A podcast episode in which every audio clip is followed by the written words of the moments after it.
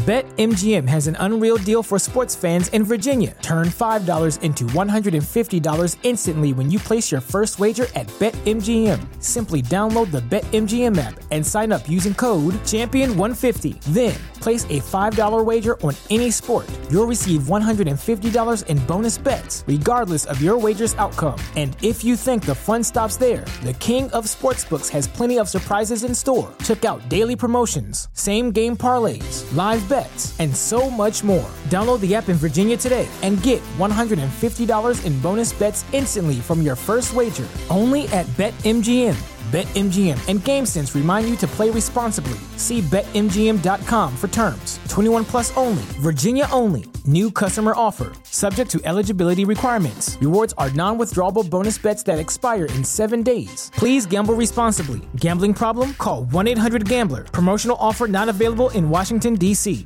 Welcome into Haus of Wrestling, everybody. It's me, Nick Hausman. It's beautiful outside here in Chicago, where Haus of Wrestling is located. And we are so happy to have him here today, sitting in the living room, fireside, chatting all things pro wrestling with us. It is our friend, comedian Dan St. Germain. Dan, I thank you so much for taking the time to chat with me. I like uh, Firehouse chatting it. Fi- oh, you mean fireside chatting? Fireside chat, yeah. Firehouse chatting it is probably just talking about you know how fucking hot they are in those cow. Are we allowed to curse? you could say you could curse. I think All right. cursing's all right here. Never mind. I think me asking, uh, "Are we allowed to curse?" saved that joke. So Okay, good. Yeah, no, but a firehouse, you know, this it's like, you know, I'd like it if the house wrestling was a firehouse, like uh, the Ghostbusters with the Yeah. pole and everything. yeah, yeah. I would. I mean, I, I think so. You know, you got to get more action figures though, and like belts and crazy stuff. And back Right. of you, you got to do like uh, the TGI Fridays. You know, Mhm. Chicago. Uh, what's the uh, pro wrestling tees? Like, make it like that in the background, bro. Oh, sure. Yeah, lots of shirts, all that kind of stuff. Yeah, I, You're I got all these. man. Your wife wouldn't mind an entire uh, retrospective of 1980s wrestlers in back of her. She doesn't care. She doesn't Yeah. care. She lets it go. She's cool. Um, well, we are here in the firehouse for a fireside chat today with Dan, talking all things professional wrestling, and of course, we are doing so on the Premier Streaming Network every Tuesday, Thursday, noon Eastern. Tune in to Premier Streaming Network. Watch on Premier.com. Sign up for Premier Plus to watch us noon Eastern twice a week. It's me, cavalcade of great guests, great co-hosts here, like our friend Dan St. Germain. And Dan, you're a man of the hour right now because Cancel you have your observer. Cancel your observer. no wait. I, I was just on the Observer on Sunday. We're we're, Oh, we're I want to start like a war, like a war between these uh, the wrestling media. God, I'm so over it. Like I'm launching my brand at 38, and that's about where my desire for drama died. You know, I am dead with that inside. I, it very much is like this barbecue aesthetic where I'm just like, hey, you're cool. Why don't you come on over? Let's have some brats. That's fine. yeah, there we go. Mm-hmm. You know. I'm sorry, you were saying though, sir. Uh, well, I was saying that you're the you're the man of the hour right now because you have some of the biggest shows of your life Oh, coming up here in the comedy world. Why don't you tell everybody out there uh, Yeah, why? I'm gonna be at uh, Old Man Hustle Brooklyn Comedy Club. Mhm. It's uh, I'm going to be there June 1st, 8 and 10 p.m. And Adrienne Iapalucci's going to be on the show. Scott Chaplin's going to be on the show. It's going to be a blast, man. Uh, tickets are limited, so uh, please, you know, either go on my Instagram. I have the ticket link on my bio. Uh, Nick is going to tweet my ticket link, I believe, and uh, I will also uh, I also have it on my website. So please check it out. Come see me. I think it's gonna be a fun show. I haven't done like a filmed half hour special in like 10 years, Wow. you know? So um I'm, I'm not even sure how long it's gonna be, but yeah, I think it's I think it's gonna be like half I keep going like like I think people want less now, Hmm. you know. Like I look at how great WWE has been since they've gone back to four hour pay per views Yeah, or three hour pay per views or Ooh. whatever. it is an it is an easy breezy. We're gonna get into it here because we had two we had we had a lot. Actually, we had several shows here this past weekend, but you know. it is noticeable now that WWE has this formula where it's like seven matches, international market. Uh, you're going to get a couple big matches and then some kind of bloodline, you know, the next uh, bead of sand through the hourglass kind of vibe. Yeah, it's um I mean, they, they just they just know what's important, and then plus they can make their TV more important. You know, have one match, you know, the Friday beforehand, have the Karrion Kross Rey Mysterio match the Friday beforehand. You know, like spread it out a little bit. I mean, AEW, that I will say that's not their problem. They always have a big main event every week, but it's just building to that main event that seems to be their problem. Well, we're going to get to AEW here in literally just one moment. Uh, lastly, here in my little intro spiel, uh, the podcast feed, Haus of Wrestling, go over there, subscribe. Your nice reviews, your nice ratings, they are invaluable to the success of this show when it comes to finding new listeners, uh, advertisers, that kind of deal. So please give us the subscribe. And Dan, wow, I left everybody before I took off for Memorial Day weekend with a real, a great one. Friday afternoon. It was Friday morning, actually. Frank the Clown. Frank the Clown. Oh wow, you booked him. Finally, somebody booked him. Mm-hmm. I know it was tough. I I paid fifty thousand dollars to get Frank the Clown for this interview. you let him crash on your couch for the night. I did. He got the full Genetti. He got yeah, a. He... That's that's actually great when somebody somebody's homeless and they crash with you. It's the full Genetti. you get a you get a turkey sandwich on yeah. on rye bread. Turkey sandwich, some warm fire, some good stories, and then it's oh. off on your way. Yeah, there you go. All right. Uh, well, let's get into it here. We are going to start off with the AEW block. We'll talk some WWE stuff later. Before we got before we get to Double or Nothing and some of the big notes coming out of it, uh, Fightful had this report. I heard about this backstage meeting. I couldn't get I didn't get word on what it was, but thankfully there I didn't have to do anything. Sean Ross Sapp did it for us. Uh, Adam Hopkins he held this uh, what essentially sounds like a talent media yeah. relations meeting the afternoon of Double or Nothing. He acknowledged that a lot of the talent is talking to the quote unquote dirt sheets, not a term I love, uh, but said that when they're talking to people like me, Sean, whoever in the press, did they mention you? I don't think I, it's not in the report. My name's not mentioned, but I'm yeah. just saying, for example, that'd be huge. Oh, it'd be great, wouldn't it? Nick Hausman, yeah. direct threat, right? No, I'm just in the general quote unquote, and for those in the podcast, you can't see the bunny ears quote unquote. I'm just part of the dirt sheets. So. Well, it's gotten to the point though for some of these places, and I'm not not you guys, but like some of these places, like when you see the reporting, you can tell who's talking to who now. it never used to be that bad where it was like, oh, this is CM Punk's team, or oh, this is Kenny's team. Like it's like you immediately know who's talking for which wrestler now. Well, I think I think it's interesting too because pro wrestling has this interesting mix of uh like punditry and journalism combined. Yeah. Right, you know, like in a lot of places, the journalists do the journalizing, and then the pundits pundit about the journalizing. They reference back to journals. It's kind of all one job, right? Yeah. And that's something I've been thinking about. I'll smoke a bowl. I'll think about that sometimes. Why is that weird and different? Yeah, there we go. Isn't that fun? Uh, well, you know, like we used to think about the universe, and now it's just about our our place in the podcasting yeah. pantheon. I guess so, man. Well, um, then back to this meeting. Adam says when you're talking to whoever, uh, when you say off the record, you should know what that means.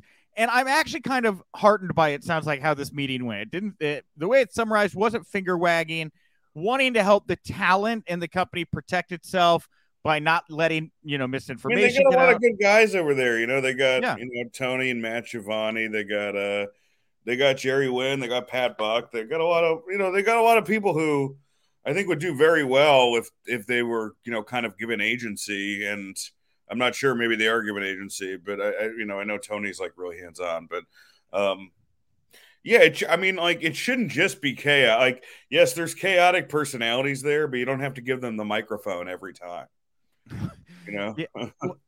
Well, I, am just happy to hear that this meeting happened with the talent because it is conf- it can get confusing because like if you've not been to journalism school and you don't understand what terms like background and off the record and on the record really mean, like yeah. you can you can get into some trouble. So like you know when you explicitly say something's off the record, for those of you that, that don't know, that means that I can't say that I have a source or anything that a source said to me. If I say that you're on background, that means I could say I have a source, but I can't say who the source is. And of course, on the record means you're telling me something. I can say this person said that thing to me. That's the three tiers. And I'm just kind of glad that was cleared up with the wrestlers so they can have better conversations with the press. I thought I just thought it was a very positive. Off, off the record, I don't think these wrestlers give a shit. you would be surprised on the wrestler uh, how how easy it can be to get confused in these things. So Yep. t- sounds like this meeting went really well. Set a good tone. Uh, it was worth it's worth noting that just a general from the reports we got coming out this week, and it sounds like this is a much more light weekend in general. Not a lot of chaos, not a lot of drama in regard to the actual not atmosphere. a, not a lot of audience. well, oh man, man, oh man, there were some, you know, there were some rough photos coming out. Uh, I I don't like to be a photo guy I usually. don't know when they took it. I mean, if they took Yeah. it the show, who knows? But some of them looked like they were smack dab in the middle of that show, brother. But then others I saw photos where I was like, well, this doesn't look so bad. It's like a magic eye. Like, what am I the see- parts where there's no audience, you're just supposed to be seeing rabbits or whatever. exactly? It was a Bray Wyatt tease. That's Yeah, why the pretty audience was. Well, maybe that's where he's going. We haven't heard from him in a while. That's true. Uh so uh yeah, so that was that meeting. Set a good tone. Everybody was playing the video game backstage, is what Fightful was saying. Everybody had a chance to play the video oh game. wow! Liked liked the new video game by and large. I saw What Will did they say? Washington. Just have the controls of No Mercy. That's all we care about. They a- apparently it plays like an old school plays like the old school games that we knew and loved, like No Mercy. Yeah, Oh, awesome! that's That's great. That's Yeah, great. I don't care. Like, there's enough good wrestlers that I'll enjoy it. Like, for me, it's all functionality. Like, the WWE games look beautiful, and it's amazing what they're able to do in them. But it's not as like it's just a little bit more difficult. And when I, when I like play a video game, I just want to like completely bomb out, like have absolutely no cognitive function. Just you know, Focus on the game. My my wife is uh is lost in Zelda right now. That's I I see her intermittently when she's. I hear she's- it's awesome. Yeah, well, must be. Uh, when you play when you play wrestling, Zel- game, Zelda's the name of her personal trainer. come on Everybody. now, Scandoval over here. Um, so when you play a video game, when you play a wrestling game, do you go into do you do the uh, game mode first? You go in and do whatever the challenge is, or do you create a wrestler and just mess around first? Which what's your I don't create a wrestler. I usually just do exhibitions and stuff. Like that's how far I am. I did start the Rey Mysterio one, and I was like, okay, this is fun. But then, like you like start playing that, and you're like, oh, I kind of want to know more about these moves, you know. So like then you do the exhibition and like the la- all those. Like once you learn how to play, then I think you should do the story. Okay, I agree. I, I agree. It is tough. I got to play a little bit of the, the new WWE game, uh, Royal Rumble weekend. I think it was earlier this year, and I got so frustrated because I'm not a video game person. I felt so bad. I felt like the oldest person in the room. Everybody else seemed to pick up on it real quick, and I just I don't know. Not yeah, but some people guy. are fine. I think it's just maybe us. maybe I don't know. Mario Party. That's my game. Um. Bryan Danielson and Claudio Castagnoli also spoke. Uh, apparently, Danielson made a quip about how he's maybe not the person to be talking about media literacy because uh, when he was trying to promote his match uh, earlier was uh, I think it was Claudio. Anyway, everybody was talking about apple semen or something like that. I have the quote right in front of me. Yeah, yeah. I, I the did you just say the apple semen? Apple semen. Like he brought up apple semen in a in a interview, and then everybody was talking about that and not the match he was supposed to be. Oh, hyping. that was the that was his advice for dealing with the press. Yeah, he was like, I don't know if I should be talking about this because I'm really I'm not great with press. I, I did this That's, interview. that's actually brilliant, man. yeah. It's That's actually good. hey Brian, uh, Brian Dennison, what happened during the scrum? Well, I wasn't uh, wasn't there. I was too busy thinking about donkey fucking. Well, there you And go. then what's the what's the article the next day?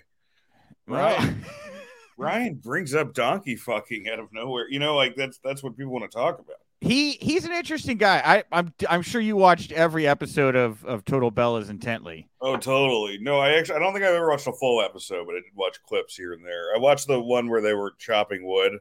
Okay. Yeah. All right. Well, there there was an episode where him and uh I forget who it was. It was him and Mo- I, I don't know if it was Mox. It was some other guy, but they go to like a clinic to get like the pads attached to their abs so they can feel what it's like when a woman gives birth. Like they could get that sensation, you know? Yeah. Where- it's like every 90s sitcom plot. Sure. Bryan Danielson laid there in a meditative state talking about how he wanted to birth a child and he was loving the experience. It was the wildest thing I've ever watched in my entire life. he's like a he's like a tree spirit, you know. He's like, if I could carry the child, I would. He wanted to. He wanted to go through birth.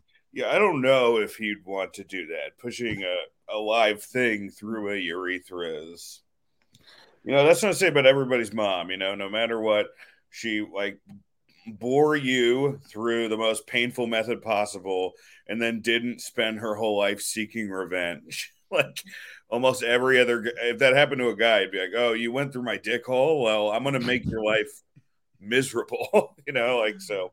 Well, I guess you come. My, uh, that's my women's statement of the month, folks. Great, and don't and again, don't forget to catch Dan here in a couple days over at where again?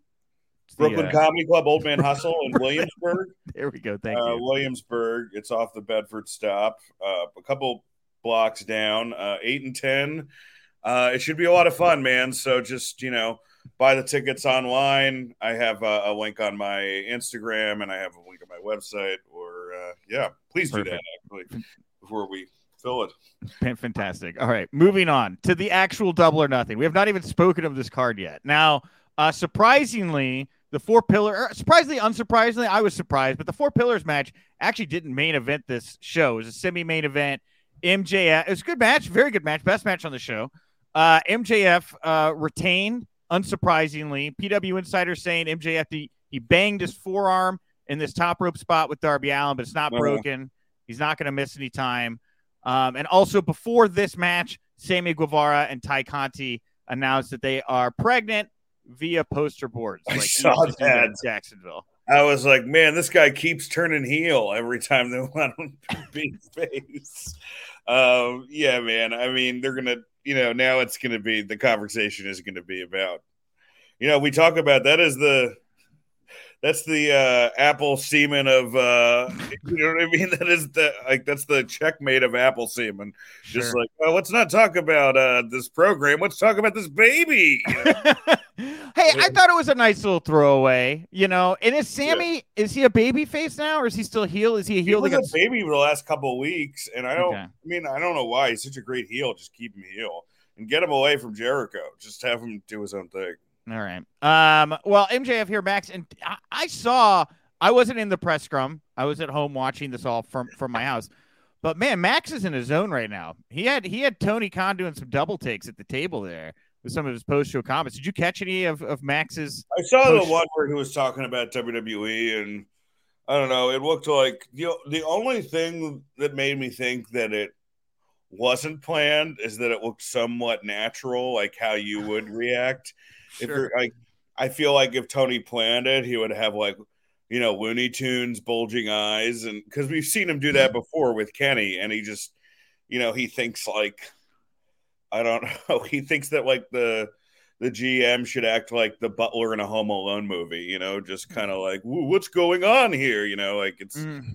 Um, it is. It is because I look back, uh, you know, the barometer for me is the all out media scrum. You know, how Tony kind of, you know, yeah. didn't intervene or do anything as yeah. Punk as that whole situation played out. So I, I kind of I got similar uh, similar takes, but I think uh, I don't know. I know Max has a lot of creative freedom. I know Tony has a lot of trust in Max these days. I think I, I think that's an angle Tony's totally in on. Yeah, I agree. Because I mean, Tony did the answering machine thing. Like, I don't think that that's you know, I, I think it was a work. But that my, my my first feeling was this is this is a total work. So where do you go with him from here? Because I mean, he he straight up said he, he doesn't want to work or isn't going to work for Forbidden Door. Whether or not that's true, I don't know. But that would make sense. They could build a card without Max a part of it if they want and save him for Wembley, which is going to be a, an intense amount of people. What do yeah. you? Where do you go with this guy next? With MJF? Yeah. I mean, I personally think he should retire Sting. Oh wow, okay. Because I, I, don't I don't think that this Darby story is over. Um, I think that they need to put the focus on Max again, and the only way to do that is through having a singular storyline with somebody who means something putting you over. Um, Bryan Danielson, for whatever reason, he put Max over, and it just didn't. You know, like like Max beat him at Brian's match. It was a fantastic match but it wasn't compelling as far as a week to week thing because they were like trying to do too many things. Yeah. If the story here is I want to be great, uh, and the only way that I can I can you know, let people know that I'm the greatest in this business if I retire a legend. And then you do the whole old man Sting thing. You're not going to take me out, blah, blah, blah. And, um, yeah, I mean, I think that's the way to go. And I don't know, like, I don't, nobody wants to see anything but Kenny versus Punk or the Elite versus uh, Punk and FTR. Like, it's like, so whatever happens, I know they're going to do something else with everybody, but like, as we saw with the Blackpool Combat Club, when you don't get what you want, people are less interested. Sure.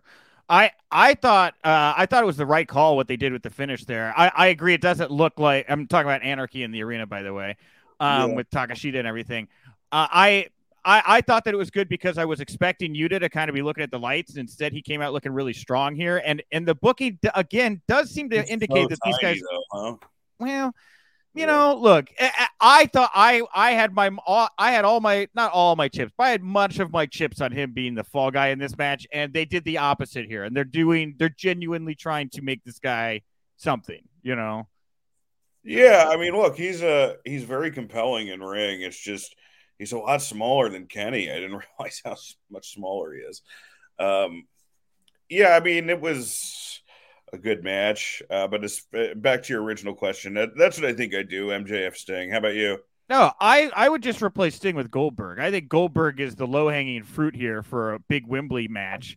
Um, I would I want to see Sting and Darby uh, go and I want I want Darby to take out Sting in the end. I think that one of them turning on Darby, the other. You think he'd work as a heel? I, I uh, maybe Sting is a heel, right? Wouldn't that be great? Nobody, nobody would buy that though. He's like in that rarefied air where it make it makes more sense. You know, it makes like like turning Austin heel or now. You know, would be very weird. I think. I don't know. I I think I, Darby turning on Sting or something. I that's the last program, right? Why have him? Why have that much history built up between these two guys and not pay it off with one big kind of angle at the end there?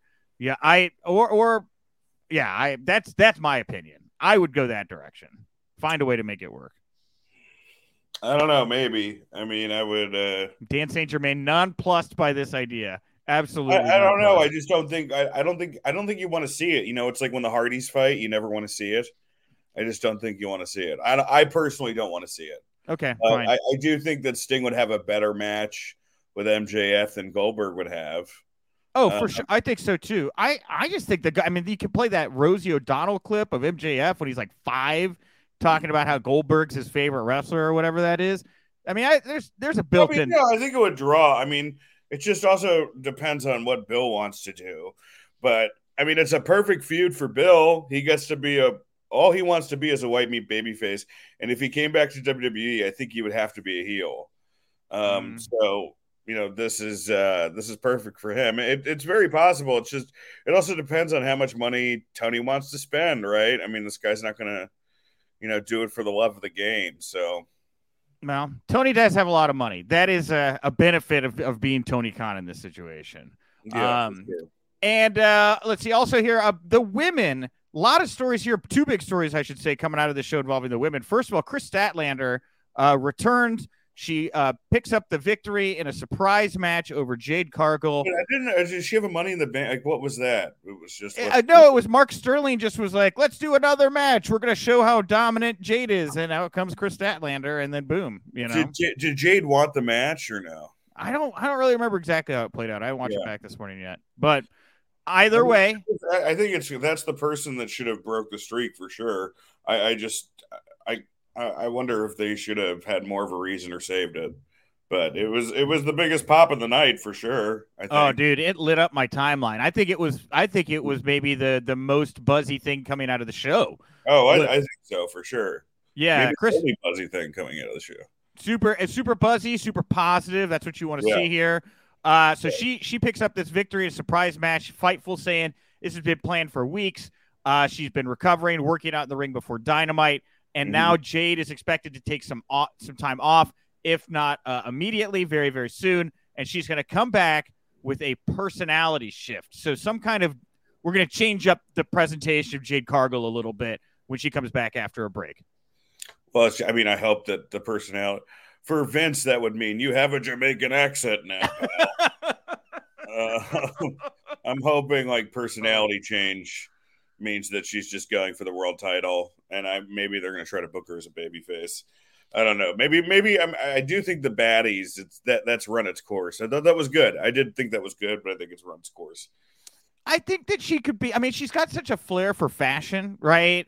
So yeah. I'm just I'm wondering if it's just going to be a tone shift or something. She's obviously very talented. I'm interested. I like the idea of the the personality shift. Uh, but the other big women's uh, story coming out of the show, Toni Storm finally defeats Jamie Hayter to become the definitive AEW Women's Champion. Uh, Hayter is, according to a Fightful here, legitimately injured and was not cleared to do a six woman match a few weeks ago.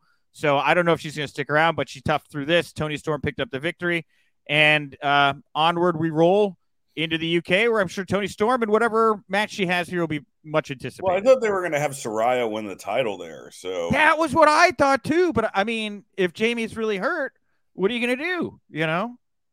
Yeah, well, if Jamie's hurt, you know what are you going to do? But you can't really. Tur- I mean, Toni's been turned too many times, and Saraya can't. T- I mean, they both can't be turned right now. That's the thing that's that's frustrating about it. I mean, yeah. unless they do like a triple threat.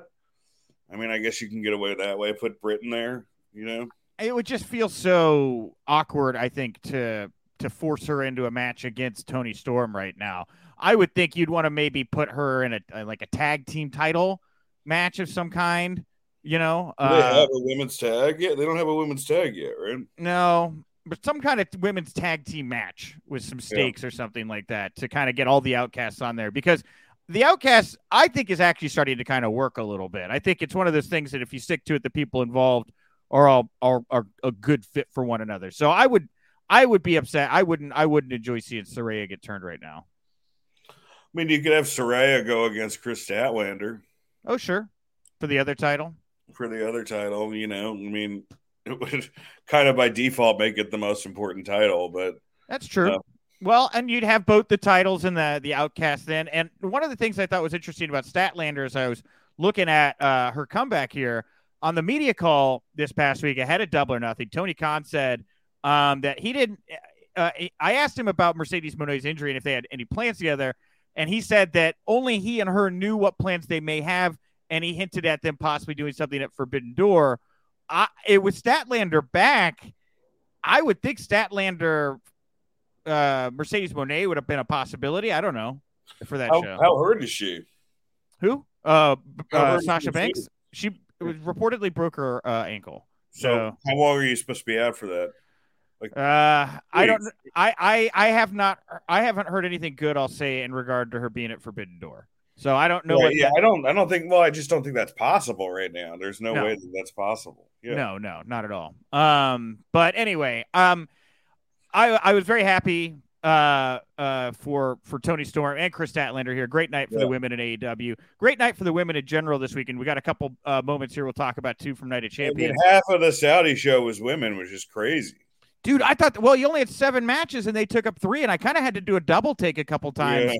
Looking at that card because I was just surprised to see that. Well, they all deserve to be there too. It wasn't like you know. I think that that's the thing that it's, it's not like look, it, it, has nothing to do really with how many women's matches there are. It's it's it has to do with the fact that like are these meaningful storylines, like you know, and they kind of all you know like you know the real one we knew was going to be a a squash, but like it's still showcasing your hot new women's champion, you know, who's like going through everybody like Brock.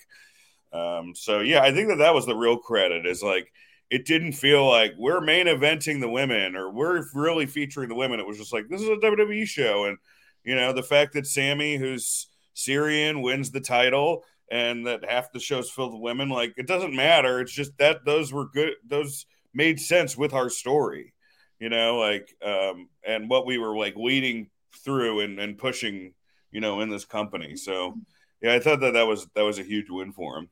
All right, last thing we're going to talk about Night of Champions here just a second. The last thing I wanted to talk about coming out of Double or Nothing, uh, and no, it's not Sabu jumping through a table. As great as as a highlight reel moment as that was there, obviously he was very important to the overall show. Um, Orange Orange Cassidy retained his AEW International title in the opening uh, Blackjack Battle Royal match. Yeah. Um, what'd you think of this one? I thought you know what? I, I walked away just amazed by Swerve because it, it's mm-hmm. like that guy gets like no TV time, or he does on Fridays, and nobody fucking watches on Fridays, right? So, um, like he gets in a match and he makes he gets you to care about him within the match.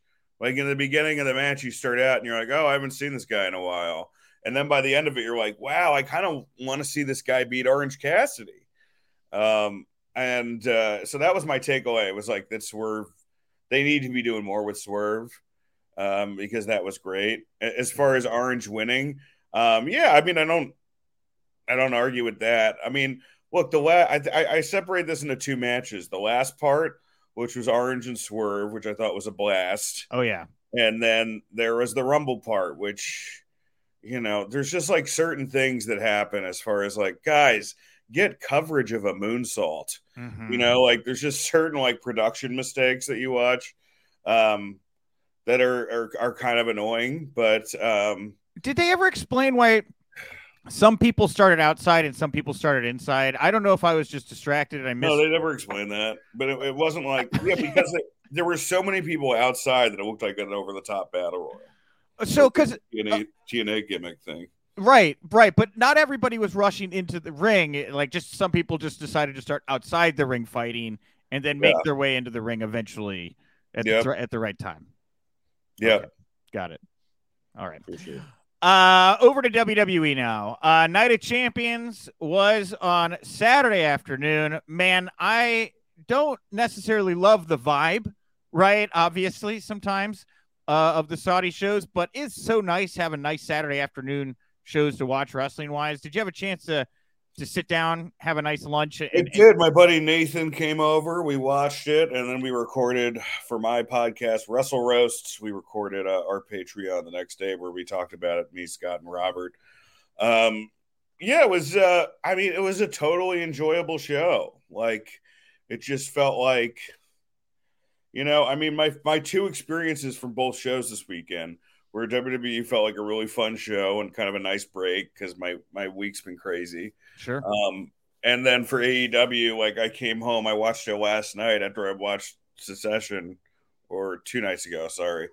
Um, yeah, I watched uh, I watched AEW, and it just felt like I was watching like a four hour Dynamite. You know. Okay. Yeah, that is. I think you. I think you hit the nail on the head there. For that is the WWE really Dynamite, but it, it, nonetheless a Dynamite. Sure. Well, that's because they do so much big stuff on Dynamite these days. You know, there it's not yeah. uncommon to see a, a, big, hardcore, crazy, bloody match. It's not uncommon to see two huge stars go up against each other, and and that's why you're going to see it. It is uncommon to see some of the stuff we saw at, at Night of Champions. Uh, a couple great examples. First of all, obviously, I did not expect them to go anywhere near as far with the Bloodline stuff to close the show as they did. Were were were you caught off guard? By how far they pushed. I was a little there. caught off guard, but right afterwards, it's, it's actually was a little like Succession, where something catches you off guard, but then afterwards you're like, oh no, that makes completely complete sense with the character they've set up. Okay, because Jimmy's Jimmy's never been. Jay's the one who's psychologically tormented. Like Jay, Jimmy's just pissed, you know. Like so, and he's always acted like, and he's really never been at the brunt of Roman's bullshit until the last like month or so. Yeah. So yeah, I mean, it may, I think it was a, I think it was a good move. It's kind of always weird that these happen in Saudi, you know, given the, the country's geopolitical status, where you kind of want to wish it was like, well, I couldn't this been a Money in the Bank? But um, I think it sets up. You know, I really thought that they were going to put the titles on Roman and Solo because I thought that that was going to set up the main event of this year's SummerSlam. But I guess they're not. You know, they're just going to do. Um, they're just going to do the titles. Uh, yeah, how I mean, how do you how do you beat Sam? He comes out and he cuts a promo in Arabic. Well, you couldn't beat him then. That's for sure. no way. I saw that man come out and I was like, that is a man who is walking away as champion here tonight. Very, very strongly, mind you, as well. It was just great theatrics at the end too. Oh, and the thing I like about the bloodline matches now, and, I, and look, I get it. Some people really hate run-ins and all of that type stuff, and it, WWE really isn't as bad about it as they used to be. But mm-hmm. it is expected pretty every every Roman Reigns match now is like a three part soap opera of characters. I mean, there's wave yeah. after wave of some kind of interference or some kind of something happening. You know, so, and, a, and a tribute to their creative, like I cared. You know, like I never thought like, you know, ever since Roman said he was going after the tag titles, I cared again, and I thought like after the Sami Kevin and after Cody losing, I wasn't going to care about the storyline, and they made me care again. So, you know, tip tip of the old hat to WWE and Stamford. Yeah, and I'm and look, I'm on the hook to see how this all plays out on Friday. I want to see what happens here with all these guys. I'm glad they stayed away from it on Monday night. There, you know, there's obviously still some weeding out going on, but after the draft, who gets to appear on shows that actually define those shows? But yeah. they're doing a good job. They, the bloodline stuff they're saving for Friday. I think it's a really good move. I'm glad they didn't really push it on Monday night. You know? Yeah, me too. Yeah. Um. And uh, let's see, uh, as we're, as we're talking about this here, uh, let's see, Jimmy Uso turns on Roman. We have uh, Seth Rollins captures the WWE World Heavyweight Championship. It's the match that opened the show. Are you as kind of up in arms, upset about the presentation of this belt? AJ Styles calling it secondary and opening the show. Do, do you care? I mean, it is, you know, yeah. I mean, I, think they've made some missteps with this title. I mean, I think it actually looks pretty good on Seth. I will say that. So the look of it, I, I, am growing on the look of it, but yeah, I mean, what's the IC title then? You know, it almost seems like you should merge both and make a super IC title. I don't know. Um, but it is, it is, you know, AJ is like pathologically honest in a lot of these interviews. Like, even when they were asking him about um, the uh, Boneyard match or whatever, like, he, uh, He's like, yeah, they don't want to call it a cemetery match because you know COVID and all these people dying. Like he just says what's ever on top of his head a lot of the times. Um, so you know, I'm not going to fault him for that, but it's uh, yeah, it's for sure a secondary title, and you know they put the look. I mean, I don't love this Seth character, but I think in the ring he's fantastic, and I, I do think he's over like Rover. So it's like you, you had to put it on him. Um, Great call. I thought yeah. I think great call, great time, great timing for it. Doesn't feel forced. You know, again, I yeah. go back to the man makes the title. The title doesn't make the man. The crowd yeah. wants Seth Rollins to be champion right now. He's the top guy on Raw. They're gonna go with it. They're gonna roll with it. He felt like the biggest thing on Monday Night Raw, and if you keep Roman away from him, so you don't actually see him in a shadow, he seems right. like the biggest thing in the world. Yeah, I don't know if I would go that far, but he seemed, you know, he's like you know, like my, my, only thing with Seth is sometimes there's like a little bit of flop sweat where it's like, you know, like I'm trying to be this kind of eccentric character rather than I'm actually this eccentric guy, you know. Um, so that's sometimes I feel like there's a disconnect for me with that. But you know, in ring he's amazing, and the audience does like love him. He's super over. Um, I just think I, I like his I like him as a heel, man. I like Seth as an obnoxious heel. That's my. I kind of I'm I'm I'm loving him as an obnoxious baby face just because I like when I can see a baby face it's having fun. Like that's the hardest part of being a baby face yeah. is going out there every night and having to be this likable person and just have it's it can be taxing. Like when you when you talk to guys that have been the top baby face guy for a long time, John Cena's talked about this. It's hard, right, to go out there every night and do the same thing over and over again. But he's having fun. I like Seth in that position. And who I really liked on Monday night was Dominik Mysterio, who once again getting nuclear heat. If you put that guy in a, heat magnet, it's uh, crazy. Man, we're about we're about a we're about three years away from a Dominik Mysterio renaissance, in my opinion. so he's got to go away for a little bit for like three years. We got to forget about him, and then he comes back better than ever. Oh yeah, and he's got all this steampunk stuff, and he's like, "Look at my flying machines." it's just insane that this character in uh, 2020 like the, there's a character in 2023 that has that much heat and it must drive mjf nuts where it's like mjf is widely regarded one of the best heels of all time amazing promo but he doesn't have a tenth of the heat dom has because people like love to hate the character. People love to hate dom. They love it. Yeah Three years, Renaissance, flying machines. I'm telling you. Most over guy in wrestling, Dominik Mysterio. I think the most surprising thing for me on All Night of Champions was the fact that Asuka upset Bianca Belair. This felt like a big moment to me, just because I, you know, going into it, I think everybody was already kind of looking past Asuka in the rematch. If she'd have lost yeah. here again, arguably dead in the water, aimless. Now heated up and will be given a chance, and that I'm happy about. Yeah, I mean, I think that uh, there was some debate at WrestleMania on who to go, who should go over. So, um, you know, you have is Iyo on SmackDown or is she on Raw? Iyo Sky and Dakota, or Yeah. Iyo Sky and Dakota and Bayley. I think they're on Raw. They were on Raw last night.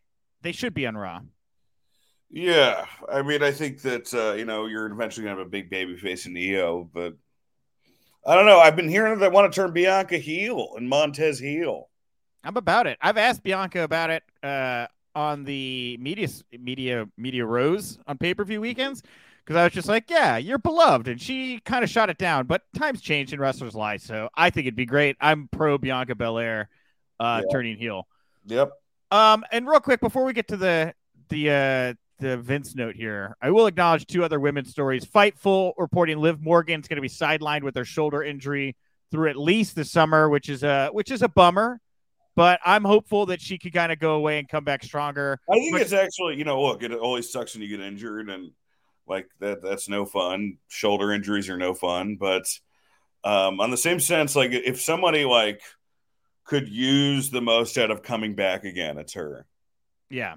Yeah, because I like her and Raquel together. I mean, they're building chemistry, but it, the, the women's tag titles are just kind of a easy way to fall into paint drying territory. They kind of just stop focusing on storyline and character progression. They're just like, you are these tag titles. And that's kind of how her and Raquel felt. So uh, now we have a situation where Ronda and Shayna, new uh, women's tag team champions, they Mhm. actually looked like happy about it, right? This is something they've wanted for a long time. Honestly, that's all you want with Ronda. You just want her happy, you know? Hey, her if she's happy and working with Shane, they gave her the whole fireworks treatment. You know? Yeah, I mean, I you know, I I still like ha- having a weird place with Ronda because I I don't think you know I think her first run started out really hot and her second run this wasn't very good, you know, for the most part. Um, but she's a huge star, so you have to make a big deal about her. Like it's weird to not make a big deal about her. You cannot make her become Ken Shamrock, you know. Um, you, you've you've still got to like this is one of the best, you know women's fighters of all time. You still have to have that. So uh, they're in a tricky. They're always going to be in a tricky spot with her, you know, because it's like, you know, it would be like if Tom Brady was in WWE. You know, maybe not that much, but like, you know, if like uh, Eli Manning was in W or something, it would be like, what are you going to like put the guy in jobber matches? It's going to be, it's going to be, it would be weird, you know. Plus, they're paying her a ton of money. Pat McAfee, great example. He's an actual person. Look how they book him. Although they made him do the NXT match first, but he wasn't quite as famous then. Now he's more No. famous. No, he wasn't. He wasn't. No. Look how quickly he rose to fame. You know, that wild? One person who had a quick rise to fame this the past weekend, Tiffany Stratton picked up the WWE NXT Women's Championship in the finals. I haven't had a chance to actually watch this yet, but I did want to acknowledge it because uh, she wasn't my pick. I thought it was gonna be Cora Jade. I thought they'd put a heel there. I thought it was the time for for Jade to to be the top heel on that brand, but I was wrong. Tiffany Stratton has been anointed. Well, Tiffany Stratton, they've been hot on for a while, right? I thought she was a heel, but I haven't been really paying attention. She much. is a heel. She's a heel, but I just like I like the tone Cora Jade does, and she's been there for a while now and has some like experience. I'm not saying that Tiffany's going to struggle in this role because she's very, very talented, but she's not as battle tested in like the main event picture as as some of the other women I think are. that's like that's NXT now, right? It's I like, guess, yeah. hmm You know, like it, it's it's it's uh, frying pan into the fire, really. Sure, sure. Well, Uh, like uh, that's why the XFL is. I you know I thought XFL is like, oh, this is the dumbest thing for him to buy it, but what he's turned it into is kind of different and and cool. You know, yeah. Are you talking about The Rock? yeah. Oh yeah, I I haven't caught much of the XFL this season, but it was interesting enough to me that I'm at the point It's just a farm season- league for the NFL. That's yeah, I might is. check it. I might start checking it out in the future. Well, that's what it Future is. I mean, they're- they don't even make bones about it. They're like, our guys, we're, we're trying to get them. It's basically like we're trying to get them NFL contracts. You know, no shame in that. So, uh, lastly, here, uh, this report from Fightful that is uh, blowing up the sheets here this this morning. Uh, talent in WWE has heard that Vince McMahon is still sending creative changes, but remotely now, sometimes with heavy alterations. With that said, talent does feel like they're being given more freedom with promos with Vince gone. I Um, imagine him being in this cartoon Smurfs tower. You know, sure. Who's the, who was the bad guy from the Smurfs? Just I know who you're. dr- I know you're. butt, babe. Gargamel like just like in a hood, just with a quill pen writing his changes and having like a crow send the changes to Stamford, you know. And that is how Vince communicates. Very Yeah, uh, sure. notably communicates via bird, right? So, um, Vince writes he's uh, he's writing these bird-based messages, sending them back, and um, Vince uh, apparently saw how much chaos his mere presence caused at the Raw after WrestleMania, and decided that it would be, be better for him to work remotely. Um, with that, Talent, who was on the most recent European tour, said it was some of the most fun they've had with the company, and morale has greatly improved with Vince not around. But with that said, of course, Talent always on guard that Vince could return and things could go back to the way they were. um, well, I think that it's wise for him to step away. Yeah. Um, you know, you never know with that guy. It's just going to be like, you know, now he doesn't feel like he should be there. Tomorrow he he may feel like he should be there, and he'll come in wearing a cape, and you know, you know, like he'll do whatever he wants, man. I mean, he's just going to do whatever he wants, especially now that Endeavor bought it. You know, because Endeavor is. uh I mean, that guy doesn't like. Who's the guy that you know is the head of Endeavor? That um Ari Jeremy- Emanuel. Ari Emanuel, yeah. Um, you know, like if the ratings go down, Ari Emanuel is just gonna fire Vince and put Triple H in power. You know, like he doesn't care. Like he's he's that kind of guy. But like if the ratings are good and and the company's selling tickets, which it kind of is right now, especially compared to like AEW, they're not gonna do anything. You know, like Dana White watched a slap boxing league the week. You know, he got caught Well- slapping his wife back at a Vegas club, you know, and who Dana White was even like, yeah, I mean, there's no defense of that, you know, it's, uh, but you know, like it's just a bottom line. They're, they're in a they're in the fight business, which is like the most bottom line business ever. I'm just realizing right now as I'm putting the piece, it was last year's Money in the Bank. Money in the Bank last year was in Vegas, right? Yeah, and that was the day or like the whatever the couple day or day after the initial wall street journal report broke and i'll never forget vince pat mcafee steph hunter all popped up front row at the ufc event that I remember that. Yeah, I remember that. Popped up right there at that ufc event he wasn't even Yeah. in the building for the close of money in the bank none of those people were it was, it was better for them to optically be appearing ringside or octagon side for the ufc Yeah, I mean, he's not like a guy who has like a lot of hobbies, man. You know, it's like I feel like in his time off, he just went out to eat a lot. You know, Yeah. that seemed like what all he did. It's not like he's not like a guy who's going to be like, oh, let's uh let's take a sailboat through the Gulf of Mexico. You know, he's just not that. He's not like that type of rich dude. You know. Well, if somebody told him that the Gulf of Mexico was talking shit about him, they're like, "Hey, did you hear, Vince? Did you hear the Gulf of Mexico said that you couldn't sail it? The Gulf of Mexico called you a pussy, Vince." Yeah, th- that he would. That's the you know what Vince may climb Everest before Darby Allin, just because of that. Like if Darby was like Vince couldn't climb this, and then he's like, "God damn, pal, I'm going up there," and you die within like a tenth then. But um, At the very least, he'd be gone for months. But he'd still be. Die doing this Everest thing? By the way, Yes, he very well could. He had. He did an interview where he. I I think it might have he's been not in great shape. Like I understand he's in great shape in the sense that he's like. He's, he's he's thin. He's not overweight, and he can go really long in the ring. But like he's been through so many like injuries wouldn't that be a bad move like if something gets dislocated and he's a third way up the mountain or Dude, uh, well, I gotta first of all think Tony Khan. He is making sure Darby Allin has nothing but the absolute best team for this, as he wants to protect his asset here in Darby Allin.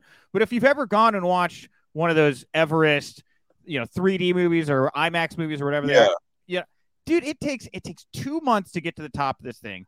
It's like there's big cracks where you have to lay ladders down and like crawl across ladders and like put picks in the side of you know ice yeah walls.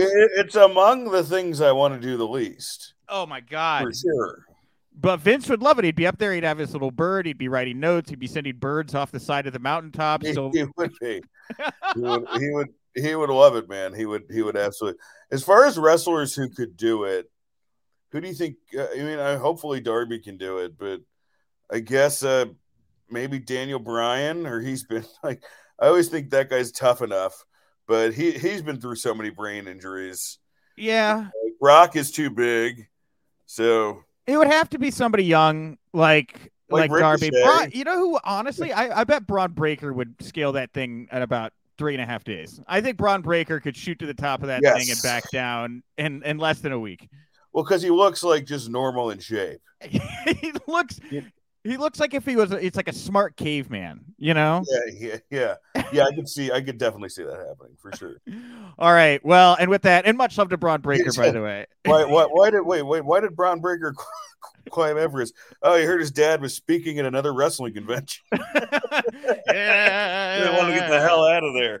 uh, yikes. Uh, well, Dan, uh, uh, before we uh, let you go here today, can you let everybody know one more time how they can uh, go to the show, find more info about the show, all that great stuff? Yes. For, first off, follow me on Instagram, Dan Saint Germain. I have the link to the show in the bio. So please come if you're in the New York area. It's the show I want people to come to more than any other show. Eight and ten, Old Man Hustle, uh, off the William, off the Bedford stop on the L. Um, please come there. Eight and ten o'clock shows. We're, we're trying to get them all filled up, folks. Um, yeah, and you know, get them from my, either my Instagram or it's on my website. So um, right in the uh, in the schedule. It's going to be the only show up there. So There you go. uh, check it out, and uh, thank you for having me, Nick. I pre- oh, I also have a podcast called Wrestle Roasts, where we uh, roast wrestlers and talk modern wrestlers. Nick's been on it several times. One of our highest rated episodes was Nick talking about uh, Muffin Gate, aka the media scrum. Um, so check that out, and uh, thank you for having me, Nick. I appreciate it. Muffin Gate. God, I can't wait for All Out Chicago. That media scrum is going to be hot. I'm. Deb- I don't want to bring a Are you coming? Are you going to go? Of course, I'll be there. I mean, if it's in Chicago, I'll be there. I'll, I I put in my media credential application for um for collision the other day. So if it's in Chicago, I'll be there. Oh, you'll get in that one. I hope I hope so. I hope so. You'll get in that Um. But no, everything's fine. Adam Hopkins, great hire over there. Their team is great. I'm very happy with Yeah, there's a lot of good people over there. a lot of great people over there right Yeah. now. All right, everybody. Hey, thank you so much uh, for coming into Haus of Wrestling here. Thank you so much to Premier Streaming Network. I will be back on Thursday. My very good friend Ross Berman is going to be in the house. Of course, Ross and I infamously covered the CM Punk Colt Cabana versus WWE Dr. Amann trial in person. We're going to look back on that a little bit. We're going to talk all the top pro wrestling news of the day. And tomorrow, if you go to the Haus of Wrestling in uh, Haus of Wrestling podcast feed, you can find my Inside the Ropes conversation with Medusa, where she says some deeply unsettling things about the behavior of men on the road in the 1990s. With that, thanks for coming by. Uh, please grab your coats or your hat off the hat rack over here. Grab your shoes at the door. Thanks for dropping by. You're welcome back anytime.